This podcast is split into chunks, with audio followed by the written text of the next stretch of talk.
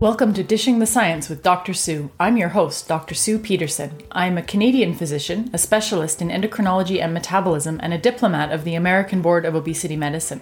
I draw on my over 20 years of clinical experience and my extensive research background to examine the complex issues surrounding weight management, diabetes, and overall health. Thanks for joining us today. Hi, everyone, and thanks for joining me on drsue.ca. That's D R S U E.ca.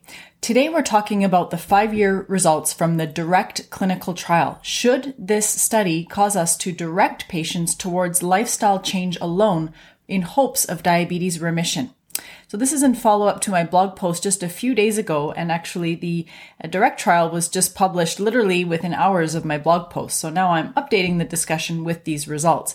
The global diabetes and obesity communi- communities are in heated debate about the implications of this five year study.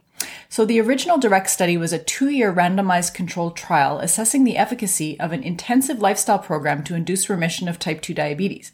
The five-year observational extension results were published a few days ago in the Lancet Diabetes and Endocrinology.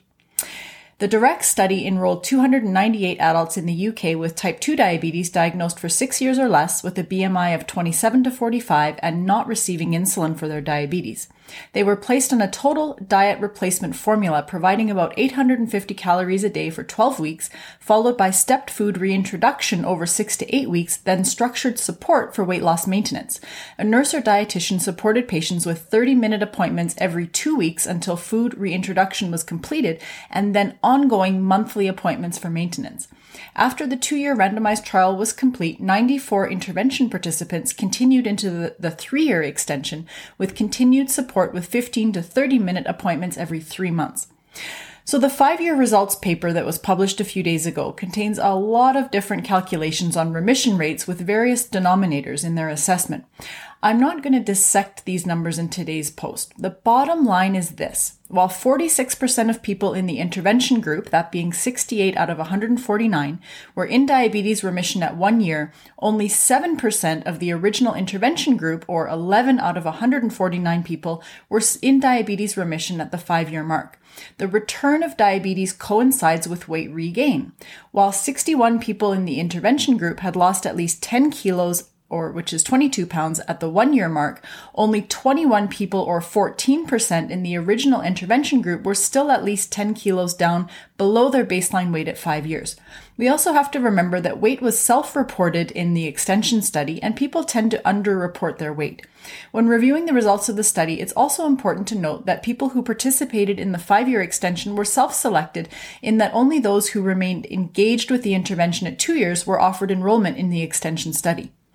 The authors comment that the DiRECT five year program was designed to help people achieve and stay in diabetes remission entirely within routine primary care. While their protocol of visits every three months for years three to five may be feasible for some practices, I don't agree that their meal replacement protocol and the first two years of highly frequent visits is something that most primary care practices can accommodate. Again, at the end of the day, I am underwhelmed by the DiRECT trial results. The lifestyle intervention is not feasible for most clinics to support.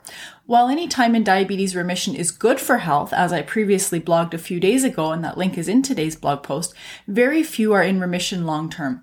The central issue here that isn't discussed much in the paper is that obesity is a chronic medical condition that goes hand in hand with type 2 diabetes in most cases. It defies natural human biology to advise people to just keep on keeping on with lifestyle changes, and there's more on why that is with two links in my blog post today. As per our Canadian obesity guidelines, diet and exercise are not treatments for obesity in and of themselves. The three pillars of weight management are psychological support, medications, and or bariatric surgery, and these help people to stick with healthier lifestyles.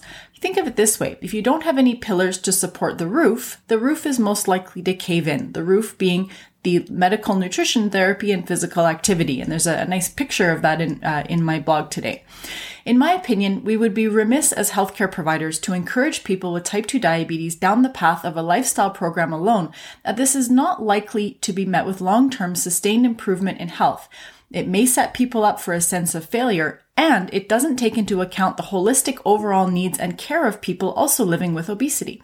Not to mention that there are important medications for diabetes that provide important protection of the heart and kidneys and can help people in their weight loss efforts as well. And a link to more information on that on my blog.